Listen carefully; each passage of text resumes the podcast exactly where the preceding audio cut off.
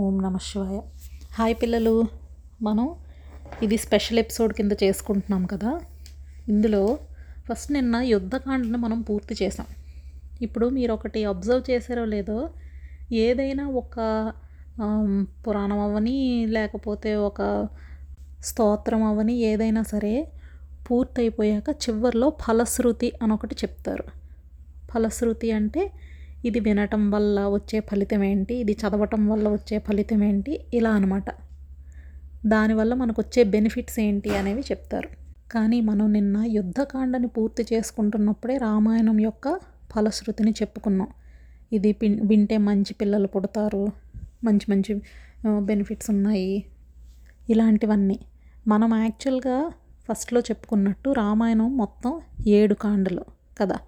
7 అంటే ఫస్ట్ మనం దేంతో మొదలుపెట్టాము? బాలకాండం, తర్వాత అయోధ్యకాండ, అరణ్యకాండ, తర్వాత కిష్కింధకాండ, సుందరకాండ, యుద్ధకాండ. ఇక్కడ వరకు 6 పూర్తయ్యాయి.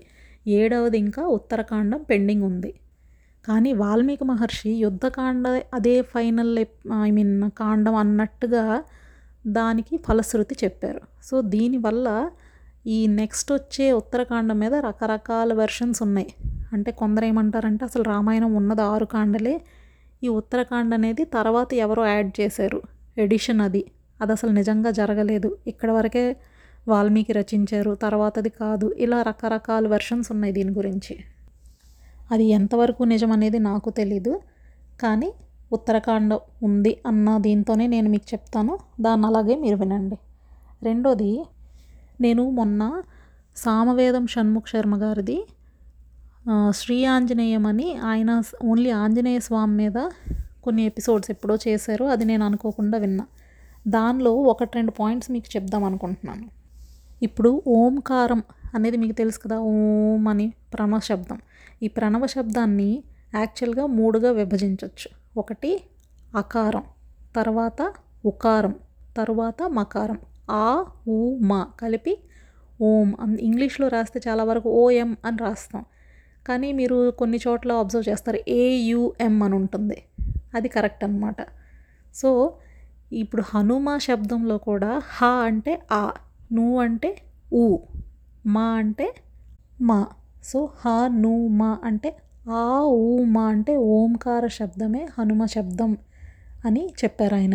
చాలా మంచి ఇన్ఫర్మేషన్ కదా, అందుకే మీకు షేర్ చేస్తున్నాను. అంటే ఇప్పుడు ఓంకారం చేస్తే ఎంత పవర్ఫుల్గా ఉంటుందో, హనుమంతుని ధ్యానించినప్పుడు, హనుమంతుని గురించి మనం స్తోత్రం చేసినప్పుడు కూడా అంతే పవర్ఫుల్గా ఉంటుంది. రెండోది, హనుమంతుడు శివుడి అంశ. సో సాక్షాత్తు విష్ణుమూర్తి వచ్చి యుద్ధం చేస్తున్నా అక్కడ శివుడు ఉంటాడు. శివుడు ఉంటేనే విష్ణుమూర్తి కూడా యుద్ధం చేయగలుగుతారనమాట. శత్రు సంహారం జరగాలంటే శివుడు కూడా ఉండాలి. సో ఇక్కడ హనుమంతుడి రూపంలో శివుడు వచ్చి ఉన్నాడు అని చెప్పారు. మీకు ఎవరికైనా అవకాశం ఉంటే, అది అంటే మరీ చిన్నపిల్లలకైతే అర్థం అవ్వదు, ఇంకొంచెం పెద్దవాళ్ళైతే అది వినొచ్చు. మీరు నెట్లో కొడితే సామవేదం షణ్ముఖ శర్మ గారిది శ్రీ ఆంజనేయం అని చాలా ఎపిసోడ్స్ ఉంది. చాలా డీటెయిల్డ్గా హనుమంతుడి గురించి, ఆయన పంచముఖాలతో ఆయన విరాట్ స్వరూపం ఎలా ఉంటుంది, అవన్నీ చాలా డీటెయిల్డ్గా చెప్పారు. ఓపిక ఉన్నవాళ్ళు, ఇంట్రెస్ట్ ఉన్నవాళ్ళు అది వినండి. ఇంకొకటి, రామాయణంలో మనం ఫస్ట్ గుర్తుంచుకోవాల్సిన ముఖ్యమైన విషయం ఏంటంటే, రామాయణం అనేది ఒక కావ్యం. ఇప్పుడు మహాభారతం ఉంది, భాగవతం ఉంది, ఇవన్నీ వేరు, రామాయణం వేరు. ఎప్పుడైనా ఒక కావ్య రూపంగా వచ్చేటప్పుడు డిస్క్రిప్షన్స్ అవి కొంచెం ఎక్కువగా ఉంటాయి. అంటే హిస్టరీని యాజ్ ఇట్ ఈస్గా రాసేయటం కాదు కదా. ఇప్పుడు మనం కొన్ని సినిమాలు చూస్తాం, సినిమాలో ఏంటంటే ఎగ్జాక్ట్గా బుక్లో ఏముందో అదే తీయరు సినిమా తీసేటప్పుడు. అంటే ఏదైనా ఆల్రెడీ ఉన్న బుక్ నుంచి సినిమా తీస్తున్నారనుకోండి, హిస్టరీ ఉంది కదా అని హిస్టరీకి తగినట్టు యాజ్ ఇట్ ఈస్గా తీయరు, అది కొంచెం సినిమాటిక్ లిబర్టీ తీసుకొని కొంచెం దాన్ని మార్చి తీస్తారు. తెలుసు కదా మీకు ఆ విషయం. అలాగే రామాయణం అనేది కూడా వాల్మీకి ఒక పోయెట్, ఒక కవి ఎలా రాస్తారు, దాన్ని డీటెయిల్డ్గా డిస్క్రైబ్ చేస్తారు. అక్కడ చాలా విషయాలను ఉన్నదున్నట్టుగా అలా రాసేరు. కాబట్టి కొంత అతిశయోక్తి ఉండొచ్చు. అతిశయోక్తి అంటే ఉన్నదాన్ని కొంచెం ఎగ్జాగరేట్ చేసి రాయడం అనమాట. సో దాన్ని తగినట్టుగానే మనం రామాయణాన్ని చూడాలి. ఇప్పుడు కొన్ని కోట్ల మంది వానరులు వెళ్ళారు అంటే ఎన్ని కోట్లు వెళ్ళారు, 20 కోట్లు వెళ్ళారు, 30 కోట్లు వెళ్ళారు, ఈ లెక్క అంతా మనకి అంత ఇంపార్టెంట్ విషయాలేమీ కాదు. ఈవెన్ సహస్రం అనే మాటకి మనం 1000 అని అర్థం తీసుకుంటాం, కానీ సహస్రం అంటే మెనీ టైమ్స్, ఇన్ఫినిట్ టైమ్స్, అలా చాలా ఎక్కువ అని చెప్పడానికి సహస్రం అంటారు. సో ఈయన ఇక్కడ రాసిన చాలా చోట్ల సహస్రం సహస్రం అని రాస్తారు, దాన్ని మనం 1000s కింద కన్వర్ట్ చేసుకొని మనం చెప్పుకుంటాం. మీకు ఇవన్నీ ఎందుకు చెప్తున్నానంటే రామాయణం అంతా వినుంటారు మీరు ఇప్పటి వరకు, విన్నాక ఎవరో మీతో వచ్చి ఒక సోది డిస్కషను ఆర్గ్యుమెంటు పెడతారు, తెలుసా అది అలా కాదు ఇది ఇలా కాదు, యాక్చువల్గా ఇలా ఎందుకు జరుగుతుంది, ఇది ప్రాక్టికల్గా పాజిబులా, ఇలాంటివి. ఇలాంటి పనికిమాలిన డిస్కషన్స్లో మీరు ఎప్పుడూ లైఫ్లో ఇన్వాల్వ్ అవ్వద్దు, అర్థమైందా? మనం రామాయణం ఫస్ట్ నుంచి చెప్తున్నప్పటి నుంచి నేను ఎప్పుడూ ఒకటే మాట చెప్తున్నా, ఎప్పుడో ఎన్నో కోట్ల సంవత్సరాల క్రితం ఇది జరిగిందంటారు, అప్పుడు జరిగిన రామాయణం గురించి ఇప్పుడు మనం ఎందుకు మాట్లాడుకుంటున్నాము అంటే దాన్ని మన లైఫ్కి ఇప్పుడు మనం ఎలా ఉపయోగించుకోవచ్చు, మన లైఫ్లో దాన్ని అప్లై చేయడం ఎలాగా, అప్లికేషన్ పార్ట్ చూస్తున్నాం మనం. మనకి హిస్టరీ గురించి అనవసరం, ఇప్పుడు మనం దాన్ని ఎలా వాడుకోవచ్చు, మన లైఫ్లో ఒక సమస్య వస్తే మనం ఎలా సాల్వ్ చేయాలి, ఎలా హ్యాండిల్ చేయాలి ఆ సిచ్యుయేషన్, ఇలాంటివి నేర్చుకోవడం కోసమే మనం రామాయణం వింటున్నాం. మళ్ళీ చెప్తున్నాను, ఫ్యాక్ట్స్ అండ్ ఫిగర్స్కి అంత ఇంపార్టెన్స్ ఇవ్వద్దు, వితండవాదంలోకి వెళ్ళొద్దు. తర్వాత మనం స్కూల్స్లో చదువుకునే హిస్టరీ మీరు చూడండి, అమెరికన్ రెవల్యూషను ఫ్రెంచ్ రెవల్యూషను చదువుతాం, ఇండియా గురించి చదవాల్సి వస్తే మహా అయితే బ్రిటిషర్స్ వచ్చినప్పటి నుంచి ఏం జరిగింది ఇలాంటిదే మన హిస్టరీ ఉంటుంది. అంతకుముందు అసలు ఇండియా లేనట్టు, భారతదేశ చరిత్ర ఏదో బ్రిటిషర్స్ ఎంటర్ అవడంతోనే స్టార్ట్ అయినట్టు ఉంటుంది మన హిస్టరీ బుక్స్. హిస్టరీ అంటే ఇదే, రామాయణం హిస్టరీ, మహాభారతం హిస్టరీ. వీటిని చదివితే యాక్చువల్ హిస్టరీ చదివినట్టు. మనం వాటిని పురాణాల కింద తోసేసి ఇది ఓన్లీ హిందూస్కి సంబంధించింది అలా దాన్ని పక్కకు నెట్టేస్తున్నాం, కానీ అది కాదు. యాక్చువల్గా కొన్ని వేల సంవత్సరాల క్రితం భారతదేశం ఎలా ఉండేది, ఎంత వెల్ ఎస్టాబ్లిష్డ్ కల్చర్ ఉండేది, ఎంత అడ్వాన్స్డ్ టెక్నాలజీస్ వాడేవారు, జనానికి ఎంతంత నాలెడ్జ్ ఉండేది, ఇవన్నీ తెలియాలంటే ఆ బుక్స్ చదివితే మనకు తెలుస్తుంది. దాని నుంచి మనం తెలుసుకోవాల్సిన విషయం అది. మన ఫోర్ ఫాదర్స్ కూడా కాదు, ఎప్పుడెప్పుడు వాళ్ళు మన పూర్వం నుంచి ఉన్న వాళ్ళందరూ ఎంత గొప్పవాళ్ళు ఏంటి, మనం అలాంటి దాన్నంతటిని కోల్పోయి ఇప్పుడు ఏ స్టేజ్లో ఉన్నాం అని తెలుసుకొని ఫర్దర్గా మనం ఎలా డెవలప్ అవ్వచ్చు అని తెలుసుకోవడానికే ఇవి. అది రామాయణం అవ్వచ్చు, భారతం అవ్వచ్చు, ఇంకో పురాణం అవ్వచ్చు. నాకు మా ఫ్రెండ్ ఒక అబ్బాయి మొన్న లాస్ట్ వీక్లో ఒక క్వశ్చన్ అడిగాడు, అంటే నేను ఇది రామాయణం ఈ ఎపిసోడ్స్ ఏవో అప్లోడ్ చేస్తున్నప్పుడు చూసి, నాకు రామాయణం అంత ఇష్టం ఉండదండి, నాకు మహాభారతం అంటే ఇష్టం, చిన్నప్పుడు చాలా చదివాను, ఎందుకంటే రామాయణం అండ్ రాముడు చాలా బోరింగ్ టాపిక్స్, నాకు మహాభారతం అయితే ఆ యుద్ధం అవన్నీ చాలా బాగుంటాయి, దానిలో చాలా క్యారెక్టర్స్ సినిమాటిక్గా ఉంటుంది కాబట్టి నాకు అది చాలా ఇంట్రెస్టింగ్గా అనిపించింది అని చెప్పాడు. అయితే అలా మనం ఎప్పుడూ కంపేర్ చేయలేం, రామాయణం గొప్పదా భారతం గొప్పదా. భారతంలో కూడా రామాయణం వస్తుంది, మధ్యలో మార్కండేయ మహర్షి అనుకుంటా వచ్చి చెప్తారు రామాయణాన్ని పాండవులకి, సో అందులో కూడా రామాయణం ఉంటుంది. మరి ధర్మరాజు ఇలాంటి వాళ్ళంతా ఎందుకు అది నేర్చుకున్నారు, అందులోంచి లెర్నింగ్ పాయింట్స్ ఉన్నాయి కాబట్టి నేర్చుకున్నారు. మహాభారతం పాతదే అయినా మనకన్నా జస్ట్ 5000 years ముందే జరిగింది, వాళ్ళకు కూడా రామాయణం జరిగి చాలా సంవత్సరాల ముందు జరిగింది అది రామాయణం, సో వాళ్ళకు కూడా అది ఎప్పుడుదో. మరి వాళ్ళు ఎందుకు విన్నారు, ఎందుకంటే రామాయణం అనేది ఎవర్ గ్రీన్, ఎప్పుడు అందులో మనకి లెర్నింగ్ పాయింట్స్ ఉంటాయి. మీరు ఎంత రామకథని సంవత్సర కాలంగా వింటున్నా కూడా, బయట మీరు సొసైటీలో తిరుగుతున్నాక ఎవరో ఒకళ్ళు ఏదో రకంగా ఇలాంటి మాటలు మాట్లాడేటప్పుడు మీ మైండ్ పొల్యూట్ అవ్వడానికి అవకాశం ఉంటుంది. అందుకనే ఈ స్పెషల్ ఎపిసోడ్. మీరు ప్రత్యేకంగా గుర్తుంచుకోవాల్సిన విషయం, ఆ కైండ్ ఆఫ్ మెంటాలిటీ ఎవరన్నా మీకు ఎదురు పడితే ఎవరితోని వాదించొద్దు, మీ మైండ్లో మీరు నేను ఇది నేర్చుకున్నాను దాన్ని నా లైఫ్లో ఇంప్లిమెంట్ చేసుకుంటాను అని మాత్రమే అనుకోండి. ఎవరైనా వింటే కొంచెం మారే మెంటాలిటీ ఉన్నవాళ్ళు, మీ వాళ్ళు అనుకున్న వాళ్ళు, నీ చెల్లో నీ తమ్ముడో నీ క్లోజ్ ఫ్రెండో చెప్పి చూడు ఒకసారి, నచ్చితే వింటారు లేకపోతే లేదు. అంతేగాని ఎవరితోని అన్నెసరీ డిస్కషన్స్లోకి వెళ్ళకూడదు ఇలాంటి దాని గురించి. అదే ఫ్రెండ్ నన్ను అడిగాడు, మీకు రామాయణంలో ఎవరంటే బాగా ఇష్టం, ఎవరంటే, అలాంటి క్వశ్చన్స్ ఏవో అడిగాడు అనమాట. నేను ఇది చెప్తున్నాను అన్న ఉద్దేశంతో నేను ఒక్కటే చెప్పాను, రామాయణం మొత్తంలో నా దృష్టిలో మోస్ట్ వల్నరబుల్ క్యారెక్టర్ ఎవరు అంటే రాముడే అని చెప్పాను. ఇది నా పర్సనల్ ఒపీనియన్. వల్నరబుల్ అంటే మీకు మీనింగ్ తెలిసి ఉండదు, అంటే ఈజీగా వాళ్ళు విక్టిమ్స్ అయిపోతారనమాట. అంటే వాళ్ళకి తిరిగి హాని జరుగుతుంది. రాముడు ఎందుకంత వల్నరబుల్ అని నేను అన్నాను అని కూడా మీకు ఇప్పుడు ఎక్స్ప్లెయిన్ చేస్తాను. ఇప్పుడు రాముడు సాక్షాత్తు విష్ణుమూర్తి అయినా కూడా ఫస్ట్ నుంచి ఆయన ఒకటే చెప్తున్నాడు, నేను మనిషిని, నేను దశరథ మహారాజు కొడుకుని అని చెప్తున్నాడు. సో ఆయన యాక్చువల్గా ఒక మనిషి అన్నవాడు ఎలా బిహేవ్ చేస్తాడో అలాగే ప్రతి చోట బిహేవ్ చేశాడు. ఇప్పుడు ఒక కష్టం వచ్చినప్పుడు ఏడ్చాడు, తన భార్య దూరం అయిపోయినప్పుడు కంగారు పడ్డాడు, లక్ష్మణుడు మూర్ఛపోయినప్పుడు నాకెందుకు ఈ బ్రతుకు అనుకున్నాడు. ఇవన్నీ ఒక మనిషి లక్షణాలే కదా. అవన్నీ ఉన్నాయి కాబట్టే మనం రాముడిని అనుసరిస్తున్నాం. మనకు కూడా ఆ వీక్నెస్ ఉంది, మనం కూడా ఇలా కష్టం వచ్చినప్పుడు తట్టుకోలేం, మనము ఏడుస్తాం, మనము బాధపడతాం, భయపడతాం, కంగారు పడతాం. ఇవన్నీ మనకి ఉన్నాయి కాబట్టి రాముడు మనలాగే ప్రవర్తించాడు. కాబట్టి ఏదైనా సిచ్యుయేషన్ వచ్చినా సరే రాముడు ధర్మాన్ని విడిచిపెట్టకుండా ఉన్నాడు.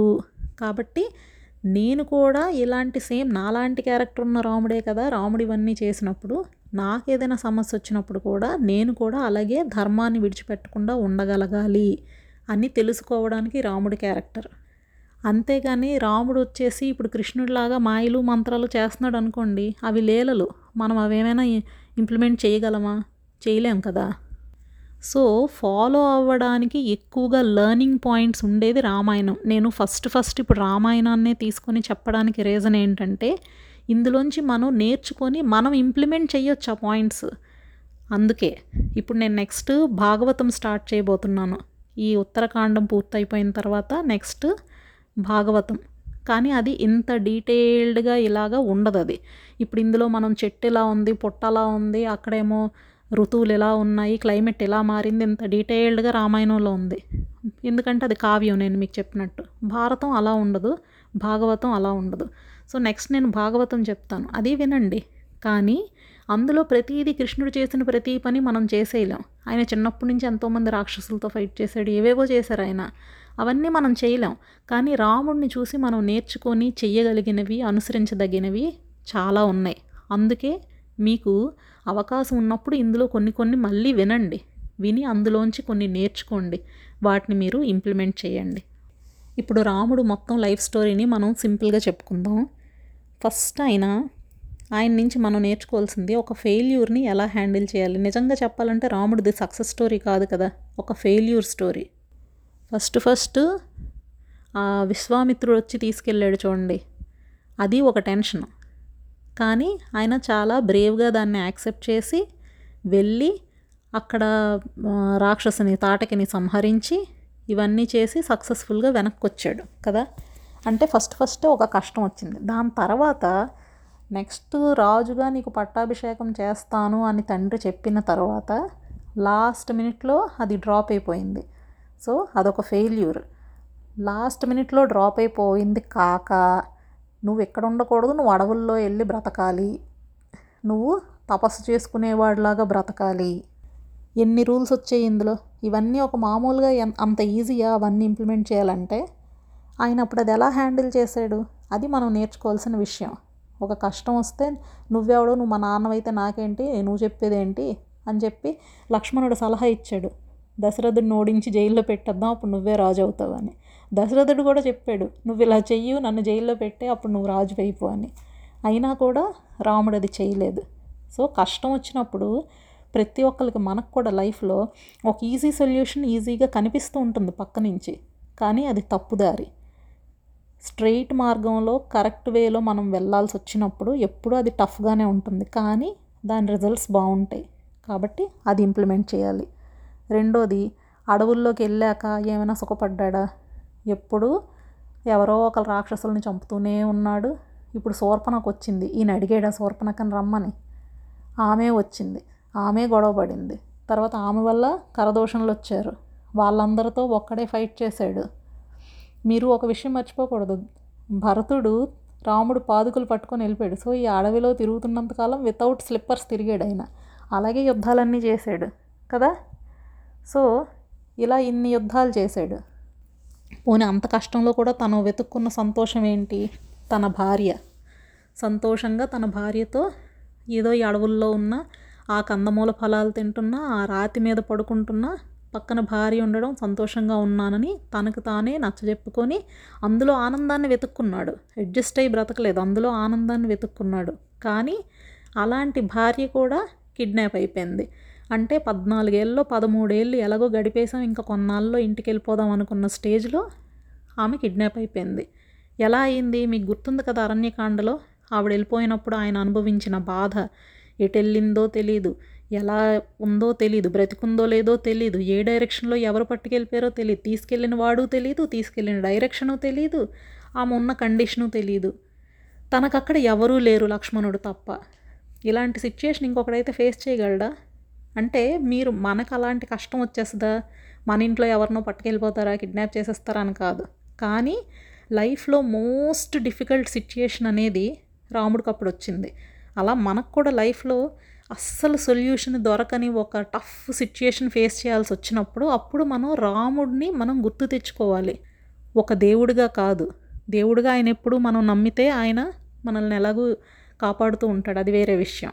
కానీ ఒక మనిషిగా ఎక్కడ ఎలాంటి సాయం దొరకని పరిస్థితుల్లో కూడా తను పట్టుదలతో చక్కగా వెతికి అన్నీ చేసి ఫైనల్గా అలా ఒకటి నుంచి ఒకటి హింట్ పట్టుకుంటూ అలాగా చేరాడు ఫైనల్ స్టేజ్. ఎప్పుడు హనుమంతుడు తనకి వచ్చి సీత పలానా దగ్గర ఉందని చెప్పే వరకు తనకి తెలియదు యాక్చువల్గా విషయం ఏంటని. అలా ప్రతి స్టేజ్లో అలా వెళ్తూ ముందుకు తనకి సొల్యూషన్ దొరికింది. సో మనకు కూడా లైఫ్లో ఎప్పుడైనా మొత్తం అన్ని రోడ్స్ బ్లాక్ అయిపోయాయి, ఇంకేమీ లేదు సొల్యూషన్ అన్నప్పుడు కూడా ఖచ్చితంగా ఏదో ఒక సొల్యూషన్ ఉంటుంది. కాబట్టి ఎప్పుడు లైఫ్లో డిప్రెషన్ అండ్ డిసప్పాయింట్మెంట్ రాకూడదు. ఖచ్చితంగా మనకి ఏదో సొల్యూషన్ దొరుకుతుంది, కాకపోతే మనం ఎక్కడే డిస్టర్బ్ అయిపోయి ఇలా ఏడ్చుకొని కూర్చోకూడదు, దానికోసం ప్రయత్నించాలి. ఇప్పుడు రాముడు సీత వెళ్ళిపోయిన తర్వాత ఆ ఆశ్రమంలో వాళ్ళు ఉండేవాళ్ళు కదా, అక్కడే కూర్చొని సీత సీత సీత అని ఏడిస్తే ఈ లాస్ట్కి సీత దొరికేదేంటి? దొరకదు కదా. తను కష్టపడ్డాడు, వెళ్ళాడు, వెతికాడు, అక్కడే కూర్చొని పూజలు చేసుకొని దేవుడా నువ్వే సీతను తెచ్చివ్వని అడగలేదు. తన ప్రయత్నం తను చేశాడు, అన్ని వైపులకి వెళ్ళాడు, వెతికాడు. ఇలా చేసుకుంటూ వెళ్తే ఫైనల్గా తనకి సీత దొరికింది. అలాగే మనం కూడా ముందంతా చదవకుండా ఎగ్జామ్ ముందు రోజు మాత్రం తెగ భక్తిగా దేవుడికి పూజలు చేసేసి అప్పుడు నాకు మార్కులు వచ్చేయాలనుకుంటే రావు. మనం పెట్టాల్సిన ఎఫర్ట్ పెట్టాలి, అది చదువుకైనా ఇంటర్వ్యూస్కి వెళ్ళినా దేనికైనా సరే మన ఎఫర్ట్ మనం పెట్టాక ఆటోమేటిక్గా మనకే దారి దొరుకుతుంది. ఇది ఎప్పుడు మర్చిపోవద్దు, ఎప్పుడు ఏ విషయంలోని డిప్రెషన్కి లోన్ కావద్దు. అది మనం రాముడిని చూసి నేర్చుకోవాలి. ఇంకొక ముఖ్యమైన విషయం ఏంటంటే రామాయణం అనేది ఓల్డ్ పీపుల్ కోసం కాదు. చాలామంది అంటారు కదా ముసలైన తర్వాత రిటైర్ అయిపోయాక తాతగారులు అమ్మమ్మలు కూర్చొని రామాయణం తిరిగేస్తూ ఉంటారు, చూసారా మీరు? అది most unnecessary and useless thing అనమాట. ఎప్పుడు నేర్చుకోవాలి? చిన్నపిల్లలుగా ఉన్నప్పుడే రామాయణాన్ని నేర్చుకోవాలి. అప్పుడు అక్కడి నుంచి మనం ఇంకో 60 ఏళ్ళు 70 ఏళ్ళు బ్రతికినప్పుడు మన లైఫ్లో ఫేస్ చేసే రకరకాల సిచ్యుయేషన్స్కి ఎలా ఎదిరించాలి, ఎలా పోరాడాలి, ఇవన్నీ ఈ రామాయణంలోంచి మనకు వస్తాయి. మీరు జాగ్రత్తగా అబ్జర్వ్ చేస్తే ఇందులో చాలా ఉంటాయి. ఇప్పుడు నేను వీలున్నంత వరకు ఇంపార్టెంట్ పాయింట్స్ అన్నీ కవర్ చేస్తూ వాల్మీకి రామాయణం అంతా చెప్పాను. కానీ సొంతంగా మీరు చదువుకున్నప్పుడు ఇంకా కొన్ని విషయాలు తెలుస్తాయి. రెండోది, ఈ రోజున ఫర్ ఎగ్జాంపుల్ మీకు 10 ఇయర్స్ ఏజ్ అనుకోండి, ఇప్పుడు మీరు చదువుతున్నప్పుడు మీకు ఒకలా అర్థమవుతుంది, కొంచెం 13-14 వచ్చాక మళ్ళీ అది చదివారు, మొత్తం ఫస్ట్ నుంచి లాస్ట్ వరకు చదవమని కాదు, ఏదో ఒక పాయింట్ తీసుకొని 10 పేజీలు చదివారు, అప్పుడు అర్థమైన దానికి ఇప్పటికీ తేడా ఉంటుంది. అలాగే మీకు 17-18 వచ్చాయి, ఇంకొకలాగా అర్థమవుతుంది, 20-21 వచ్చింది, ఇంకొకలాగా అర్థమవుతుంది. ఆ మన వయసు బట్టి, మన మెంటల్ కండిషన్ బట్టి, మనం చుట్టూ ఫేస్ చేస్తున్న సిచ్యుయేషన్స్ బట్టి ఒక్కోసారి ఒక్కోలా అర్థమవుతుంది అదే రామాయణం. కాబట్టి లైఫ్లో ఎప్పుడూ దాన్ని విడిచిపెట్టొద్దు, ఎప్పుడూ కూడా రకరకాలుగా మీకు గైడ్ చేస్తూ ఉంటుంది.